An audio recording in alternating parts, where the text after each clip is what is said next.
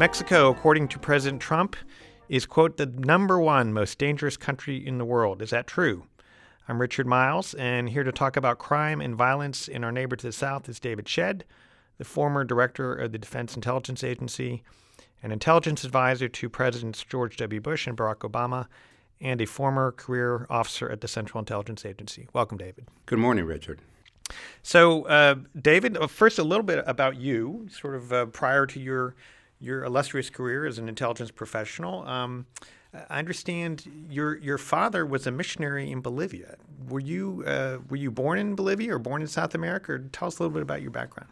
Well, I was born in Cochabamba, Bolivia, 1959, along with three brothers who were also born there, who were and have proceeded to be dedicated to service in either missions or NGO work. And uh, I grew up, though, mostly in Chile up through the Allende years in 1972.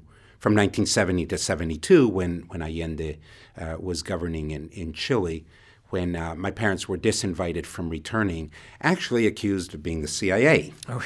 which they were not. Uh, but nonetheless, that was the accusation. That took me then to, along with my parents, to Argentina for a short period of time in 1973, and then over to Montevideo, Uruguay, where I finished high school in 1976. I say that all as a way of saying that Latin America has really been infused in my bloodstream in terms of my upbringing, being both bilingual and bicultural in terms of, of understanding it. My introduction to Mexico, however, from the southern cone of, of my upbringing, did not occur until 1988 as part of my professional development, as I like to say, for five years when we served there, my wife and I and, and our two sons. In Mexico City. Wow. Okay. So Bolivia, Chile, Argentina, Uruguay, and then Mexico. You really do know the region quite well. Right. And between that, then there was Central America from the 1984 to 88 period, which focused both in at the front end of it in, on El Salvador and then subsequently on Nicaragua. Um, any sort of favorite memories from your childhood or high school years in the Southern Cone that uh, that stand out? Well, a couple of them. Uh, one, it was a great family upbringing in that we had no television in our home, so we actually read and we talked around the dinner table about international affairs and, and what was happening in the world at the time. I uh, had the privilege of going to Spanish language schools locally up through the early years of my high school years when I then went to the American school. But I, I, guess I counted as a privilege that I had a mother who was an English teacher, so I had school twice a day uh, both in the regular school and then at home, and that's where I actually got prepared to come to college back in the United States. So Latin America, in the uh, particularly sort of in the late '60s, early '70s, was quite a different place than it is now. I mean, did did you did your family ever fear for their safety, uh, or what was sort of the, the vibe back well, there were vestiges, I would say, of uh, of an anti-American, uh, which they generally would describe as anti-Yankee at the time. But I also remember the Alliance for Progress being a very successful program of outreach on the humanitarian side uh, with powder milk and other uh, supplies for for young mothers and and others that the United States had its a, a signature de- delivery to Latin America as well that was viewed as as very positive. The one big contrast I saw from my growing up in the Southern Cone is that the distance, literally and figuratively, from Washington is enormous than, say, from Mexico, which I know we're going to get into when we, we talk about that a little further. Right. It's just occurring to me, I can probably have you um, on the show over and over again, David, to talk about almost any country in the hemisphere. But you're right. We are going to talk about Mexico. And specifically, we're going to talk about the, the security relationship that the United States has dealt, developed with Mexico over the last 10 years, which I really think is quite remarkable. Um, but yet, there are um, considerable challenges that remain. And I'm just going to, um, looking at the State Department travel advisory from about a month ago. And um, on one level, it's, it's kind of a scary document here. So the State Department uh, last month uh, updated travel advisory, and it basically put five entire states um, on a do not travel list, and a number of other states on sort of consider whether you need to travel there or not. And just reading, I'll just read you one excerpt here from um, Tamaulipas uh, in the north. It says, do not travel due to crime. Uh, violent crimes such as murder, armed robbery, carjacking, kidnapping, extortion, and sexual assault is common. Gang activity, including gun battles, is widespread. Armed criminal groups target public and private passenger buses traveling through Tamaulipas, often taking passengers hostage and demanding ransom payments. Local law enforcement has limited capability to respond to violence in many parts of the state. Uh, so that sounds pretty dire uh, ter- at least the State Department's view. And I know the Mexicans have pushed back on this, and they say, "Look, it's not that bad."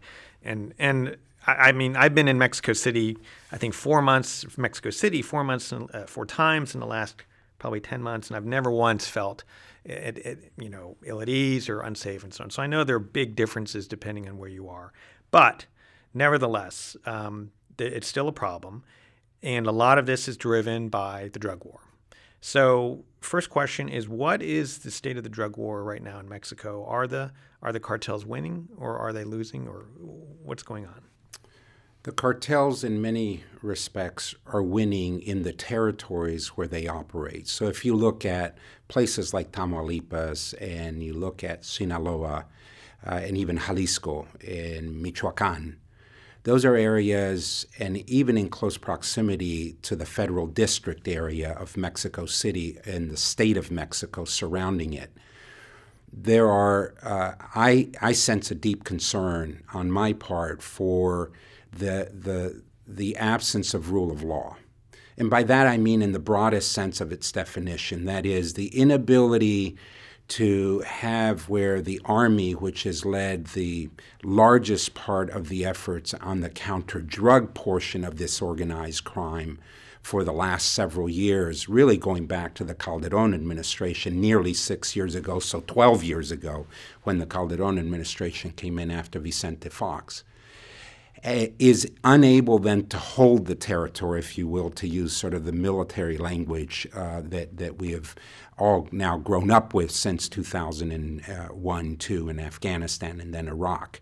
The inability then to bring local law enforcement into those areas and, and bring that rule of law there. There are a couple reasons for the, the, this, this growth and then this deeply rooted organized crime presence beyond that.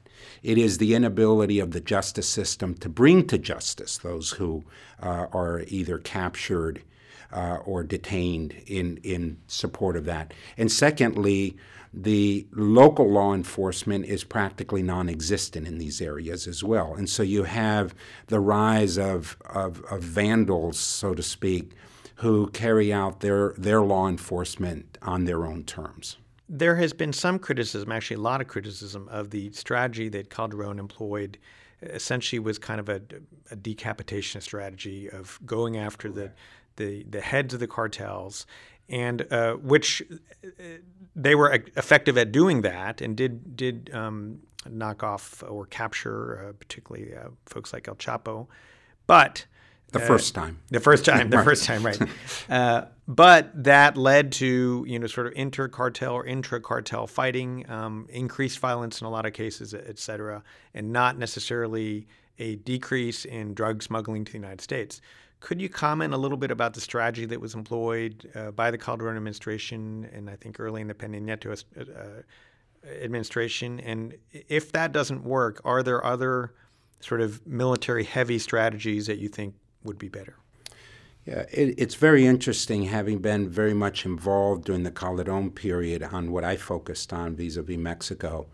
The, as you described it, the decapitating of the of the leads in these uh, large uh, transnational organized uh, uh criminal organizations. They they themselves, by removing the head, generally led to intra fighting uh, among them for the turf uh, related to where they conduct their organized crime. Uh, and that organized crime, as you gave a long list uh, on the travel warning, is far beyond just drug trafficking. And in that regard, I saw essentially these these organizations going from seven to eight to easily uh, 18 to 20, and it's probably somewhere around 14 to 16 of them today as they fight for turf. And so, if you remove a Chapo Guzman, the fighting begins within the Sinaloa cartel for the power uh, among themselves. And so many of those who are killed in this war are in the sense fighting each other. However, there's the innocence in between, and then there is this absence of rule of law. Success. Success, eh, you have to take out the middle and the bottom as well. And so this will, uh, I, I, think a little further ahead, I'll comment on the electoral campaign and some of the platform issues that Lopez Obrador, for example, has. So I'll wait for that to comment on that. But I will say that in essence, the, the efforts today still do not take out the middlemen who are the lawyers and the accountants and the couriers associated with this. And that way it prospers, atomized, if you will, into smaller groups, but oftentimes more violent than actually the original large TCOs, these trans uh, organized criminal organizations. Uh, now, Calderon started this, uh, you know, in, in, in, earnest probably around 2008, and uh, in large part due to the Merida initiatives, for the, the agreement with the United States um, to provide security cooperation or uh, security assistance and intelligence sharing, et cetera. Um, I remember working on it when I was at the NSC. I remember you were there as well, and we sort of uh, got this off the ground. And uh, I think you, on one level, you could say it's, uh, in terms of a bilateral relationship and cooperation, it's, succeeded better than really almost anyone thought in terms of the relationships that have been built and the programs that got started. Could you sort of outline over the last 10, 11 years as the Merida Initiative has picked up steam and gotten well established?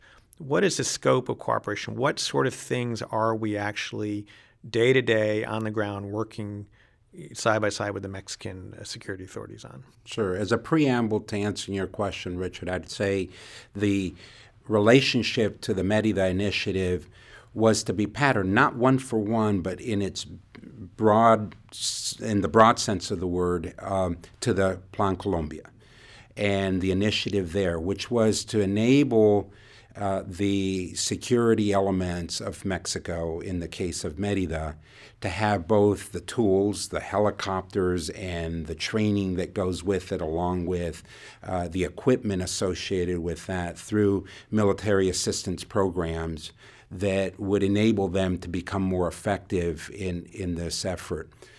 Where that's led over the last 10 years, actually about a decade now, is a much deeper sense of cooperation between uh, the Army, which is known as SEDENA, the Secretariat of Defense, on, on that side, the Navy, which is SEMAR uh, on, on their side, along with the civilian sides, the, the Center for Intelligence and, and their national security uh, element called CISEN through its acronym, of where cooperation has gotten much deeper as a result, again, of multiple transactional efforts to deliver this equipment and training associated with it.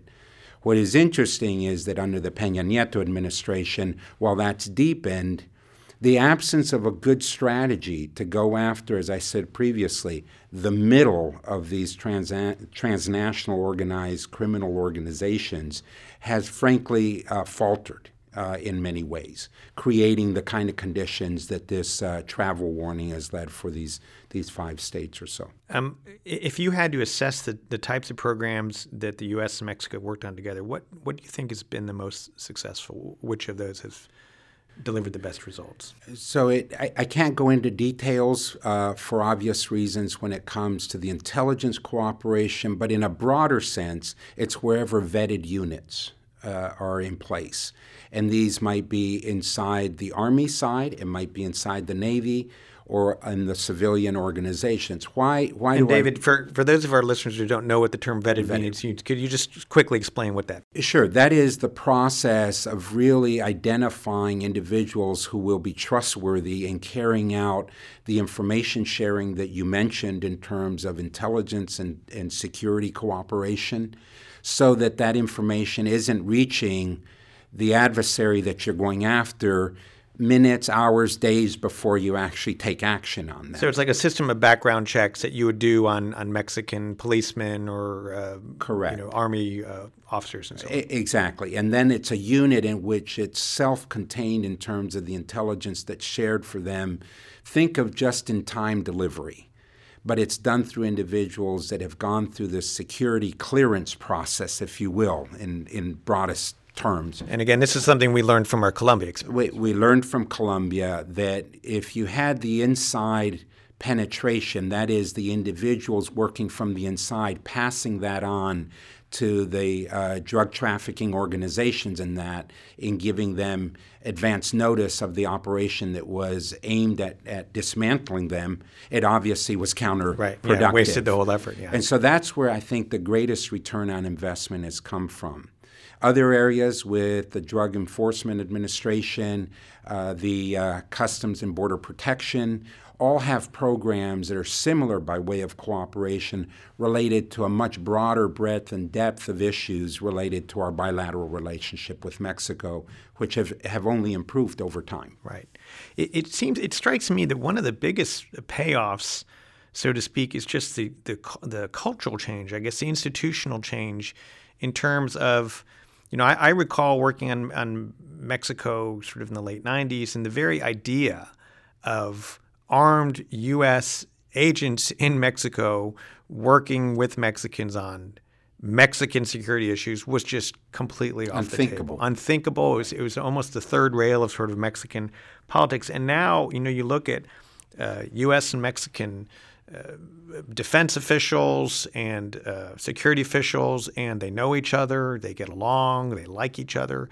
And it seems to me that, if anything, is probably the biggest uh, improvement, I guess, uh, across the board, because now it sets the foundation to do things in the future that we just couldn't even think of before. I couldn't agree with you more, Richard. And I, I, I don't want to make this about the North America trade agreement and its renegotiations, but having lived in Mexico from 1988 to 93 when NAFTA 1.0 was negotiated, I think that set the foundation in changing the tone from the top.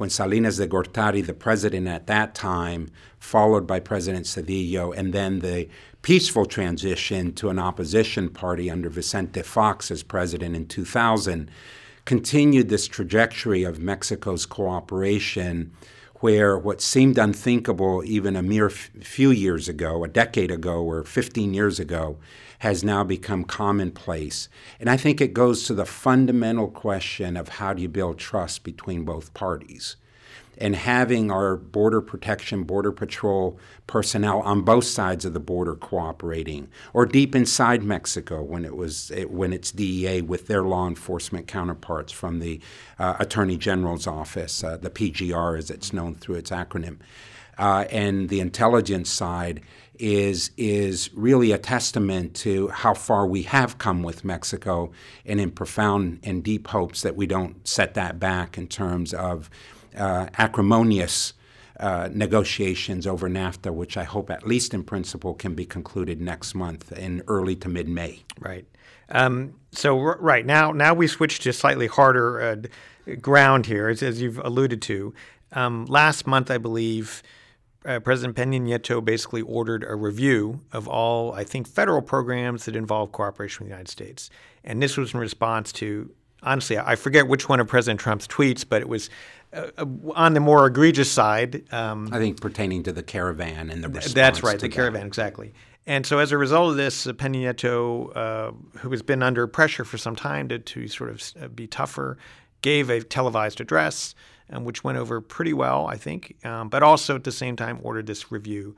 Is the review is that just political theater, or or is there a, a real danger here that some of these programs that have been succeeding will actually get uh, put on ice or, or, rolled back entirely? I don't think that the review is uh, grandstanding on Peña Nieto's uh, part. My greater concern than rolling it back is not taking and seizing the opportunities between now and Election Day, July 1st, or the transition of power on December 1st of this year. That new initiatives that I understand from colleagues at State and at the Homeland uh, Department are really on the cusp of being agreed to won't actually get done. They won't get signed. They won't get inked in terms of the bilateral cooperation as a result of the review. I think the political uh, corner, if you will, in which Peña Nieto has been painted into by having to respond publicly to some of the, uh, the, the, the, tweets, if you will, and the, uh, the, the, the, relationship with, with Washington, at least overtly, have, have forced him to take a more nationalistic uh, position in, in doing this. I'm not as concerned about the review per se, other than what it might do for the initiatives that I think are very close to being able to become a reality, even in the waning uh, days before the election and then during the interim period before the successor takes office. That, that's an excellent point. I'm glad you brought that, that up. I mean, we've talked on the show before about sort of this dual channel uh, relationship in which you have Jared Kushner leading this effort with. Uh, with Luis Videgaray, the foreign minister, and part of that is you have these sort of series of agreements that we sound like they're about to to come to fruition. Let's talk about um, uh, Lopez Obrador, who is continues to lead in the polls. Uh, as you said, the election is July 1st. Uh, last I checked, I think he had you know almost a 20 point lead. They had a debate the other night. Um, Ricardo Anaya did very well, so we might see those numbers change and, and Lopez Obrador slip a little bit. But at this point, I think most people would say it's it's his election to lose. Um, he has made a few statements on sort of what his counter narcotics, counter crime strategy might be, and they're the subject of much debate uh, at the debate. I'm very critical of his policy, and uh, just wanted to get your thoughts on what do you think? Uh, what are what are his instincts on security policy? If if he had the ability, what would which direction you think he's going to go? And then, to the extent you know uh, who his key advisors are on security, what direction you think those advisors might pull him? Uh, it's uh, it's always difficult to look into the crystal ball with any great degree of precision. We have two previous presidential campaigns in which uh, Lopez Obrador, known through his initials AMLO, uh, pursued the presidency, and by his own account, made many mistakes in terms of of how he pushed this, driving him to be more centrist in what his platform is today. Now, that's starting from a very far left moving toward a more centrist position, including on, on security. The other bellwether is how did he do as mayor of, of Mexico City, of the federal district, and what did he do about security there? Now, getting to your more to the core of your question. Uh, from all indications, he will rely on what he what he believes are the root causes uh, for the violence, because there's really two topics, and in this particular order, in terms of this election. It's corruption at the very top, but it's interlaced with the second topic, which is violence. And what are you going to do about it? Because um, the average Mexican person does not believe they are safe in a highly corrupt environment. So those are the two pillars on which Lopez Obrador AMLO is, is pursuing this. On security, he believes that you have to address the, the lower strata of society in Mexico, the poor who are driven into criminality as opposed to being born into it necessarily. And by that, it's really a social program to bring the raise the, the floating of all the boats eh, when it comes to the, the underclass of, of Mexican society who have not benefited from, uh, at least overtly, from the boon of the growth in Mexico during the last six years or NAFTA over the last 25 years. And so his, his argument is you have to deal with those root causes. Secondly, he believes in an amnesty. And now he, he it, it's a little hard to tell where that line is drawn. He says in the debate it won't be for the leaders of the cartels, but it's for the tens of thousands who have been uh, almost forcibly drawn into this life of criminality that we need to forgive and move on from. The one thing that is constant about AMLO is what he does see is not working, and therefore something has to change. And so that's really the context of my remarks in reflecting what he's thinking. And I can uh, build on that, or I can go a little bit to his advisors as a as sort of a measure of where he might be going. Fair enough. Let's let's talk about the advisors. Uh, from from what I've seen in sort of the other spheres, economic and trade and everything, he's got kind of a, a mixed bag of sort of former acad- uh, former academics, former policy officials that don't uh, necessarily seem to uh, always agree with each other. Um, is that the same thing on the security side? Is, is, he listening to all different voices, or sort of just one one viewpoint? Um, he's he's got a, a, number of viewpoints, but I think they coalesce around the issue that what has been done, whether you go back to the Calderon administration and that sexennial, that six-year period, or under Peña Nieto, has not worked.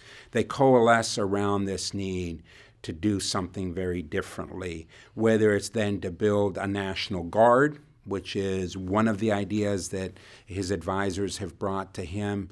The other thing that he is intent on doing is uh, on a daily 7 a.m. meeting, once he's president, assuming he gains the presidency on the 1st of December, then, or takes the presidency then, he will uh, lead the effort on security. He is not going to turn it over what traditionally has been to give it to the Secretariat of Government, which is their version of a Secretary of Interior, not our interior, but their security apparatus falling under that, but very hands on uh, responsibilities.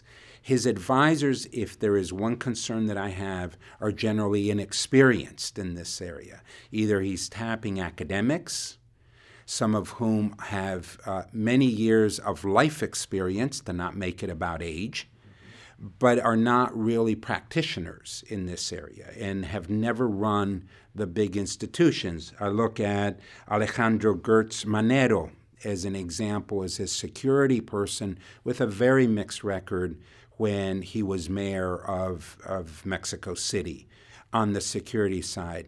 Non creative, no new real programs that address the issues of Mexico City in that regard, even though by other accounts, AMLO is seen to have been a fairly successful mayor of Mexico City, which is kind of an interesting dichotomy. But when you dissect security, it's, it, there's a little bit of, a, of an opaque unknown to where he's going to go on this. One thing that struck me about the presidential debate on April 22nd is they, they did talk quite a bit about uh, you know sort of the failure of the perceived failure of the Calderon effort.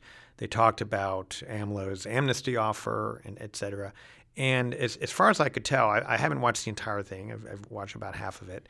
The subject of, of security cooperation did with the United States did not come up as an issue uh, in the in the various back and forths and, and the critiques which leads me to believe that if AMLO does win and he wants to take a new approach, that doesn't necessarily exclude the United States from playing a role in whatever new strategy AMLO comes up with. Do you think he would sort of, uh, on, on July, well, we know he won't take power until what, December 2nd or so, or on December 2nd, if the new U.S. ambassador walks in and goes, uh, you know, Mr. President, I'd like to talk about security cooperation, is his reaction going to be, hey, forget it, uh, we're, we're doing something new, or will, will he continue the discussion, you think?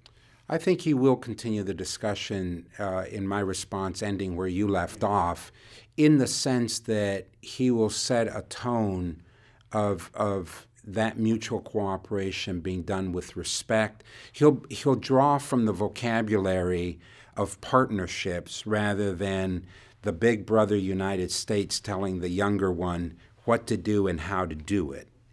Uh, I would not be surprised, and this is my conjecture at this point, that he would actually do a review as to what these areas of cooperation are.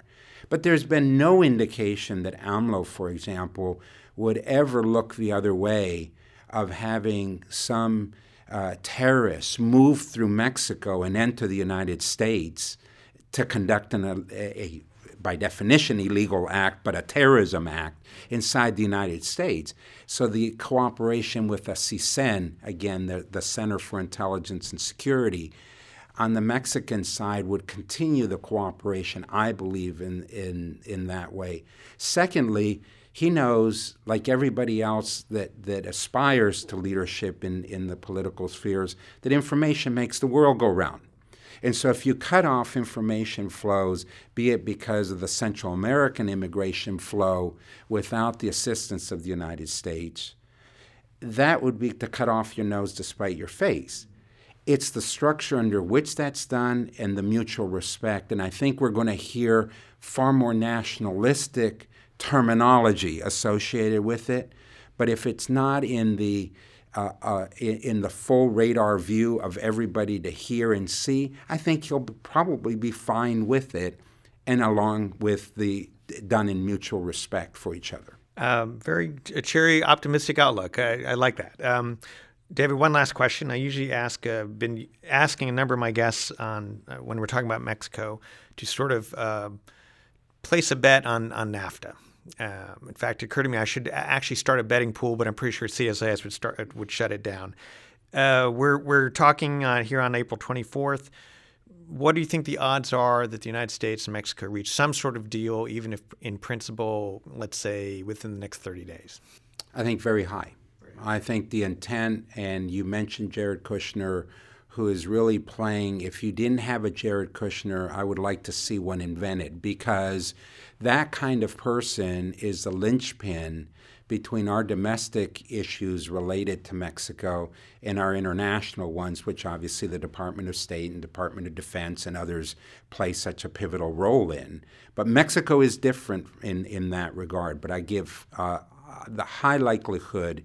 Now, I'm more concerned actually about Canada in the trilateral aspects that the uh, that the revised and reformed NAFTA may take. Whether those can be uh, overcome by leadership uh, leadership decisions that are made by the Prime Minister, Prime Minister Trudeau in Canada, President Trump here, and President Peña Nieto to resolve the last remaining issues remains to be seen. But I think the working groups and the intensity between now and I believe around the 9th of May, 10th of May, that is talked about as aspirational for concluding a NAFTA in principle is actually relatively high, with the caveat that I think it's going to require some real strong leadership at the top on conflict resolution and, and issues like Chapter 11, which I don't want to get into with this audience because it gets highly technical, but they're important issues on every side of the divide as, as, the, as the treaty is, is negotiated.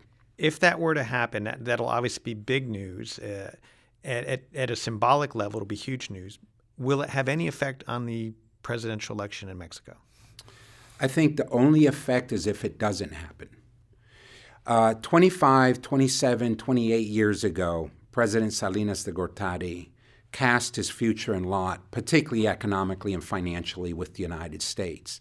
The naysayers in the Revolutionary Party of the PRI were, were uh, absolutely uh, appalled by this fact that we, they were breaking with tradition by, by really um, uh, locking arms with the United States and by extension Canada in what we now know as NAFTA.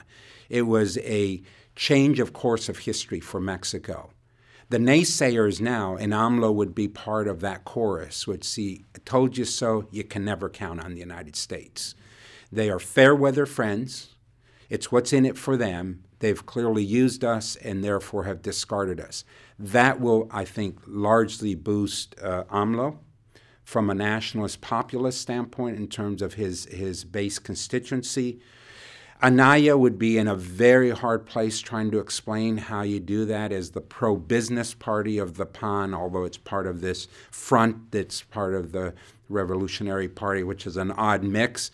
And Pepe Meade, who is so far back as a PRI candidate and maybe perhaps the best qualified eh, of, of the candidates by way of experience in governance and, and experience in the finance ministry and, and going in both administrations of different parties uh, would, would be set back enormously as well. The agreement in principle, I think things then coast along and it remains corruption and it remains violence. And they're intertwined, as I said earlier, which I think are really what's most in uh, most on the hearts and minds of, of the Mexican people in terms of, of what this election is about.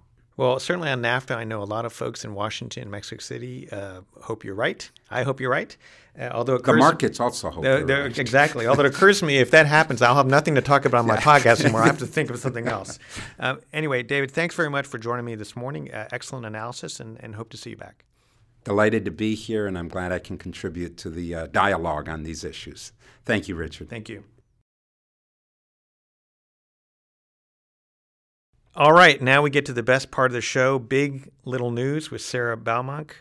Um, Sarah, actually, the biggest little news of the week is the fact that you got your first business card. My very first business card. So you're really an adult. There's no going back now. I'm a real person, absolutely. Okay, well, all right. You have really um, scoured high and wide for this article that you picked today. This is um, this is quite something. Uh, listeners, I hope you're seated when you when you hear this headline. Sarah, what have you got for us today? Um, today is just a discussion about a really important border issue going on on the U.S. Mexico border. Um, and it was a man in Brownsville, Texas, who last week was sentenced to 50 years in jail for $1.2 million of theft of fajitas. Okay, so interesting numbers here. 50 years seems like a long time for anything. Um, I've never heard of a $1.2 million heist fajita heist. How, how, does that work? Yeah, absolutely. Well, so the man, Gilberto Escamilla, he um, works at a prison in Brownsville, Texas. Um, and he had, was running a scam in which he was having tons of fajita meat mailed to sent to the prison, but then instead selling it on the side in his own store. Um, and the best part is the way they figured it out was he was gone one day for a medical appointment, and somebody delivered 800 pounds of fajita meat to the prison, which they don't serve. It seems like that might be something you you'd sort of make yourself remember. Uh, note to self: remember the 800 pound fajitas that are showing up at my place of work. Just pencil it in. Um, yeah, and so once they got um, their search warrant to kind of investigate everything. The real smoking gun was they found um, county funded fajitas in his personal refrigerator. I'm pretty sure I've never seen that phrase for county funded fajitas. Um, but clearly they don't mess around in Brownsville. 50 years, that's, uh, that's a lot. So I guess stealing fajitas down there is, is uh, quite a crime. And they don't serve fajitas in the prison, so he's going to be out of luck for the next 50 years. So, um, Sarah, I guess this counts as under your cheery news category? Yeah, absolutely. Okay, fajitas nothing, are always good fajitas news. Fajitas are good news. All right. Thanks very much, Sarah. Thanks. 35 West is a production of the Americas program at the Center for Strategic and International Studies in Washington, D.C. Special thanks to our editor, Ribka Gemilangsari, Program Manager Linnea Sandin, and Research Assistant Sarah Baumunk. If you like the show, please, please subscribe on iTunes, Stitcher, SoundCloud, or wherever you get your podcasts. Thanks for listening today, and please join us again next week.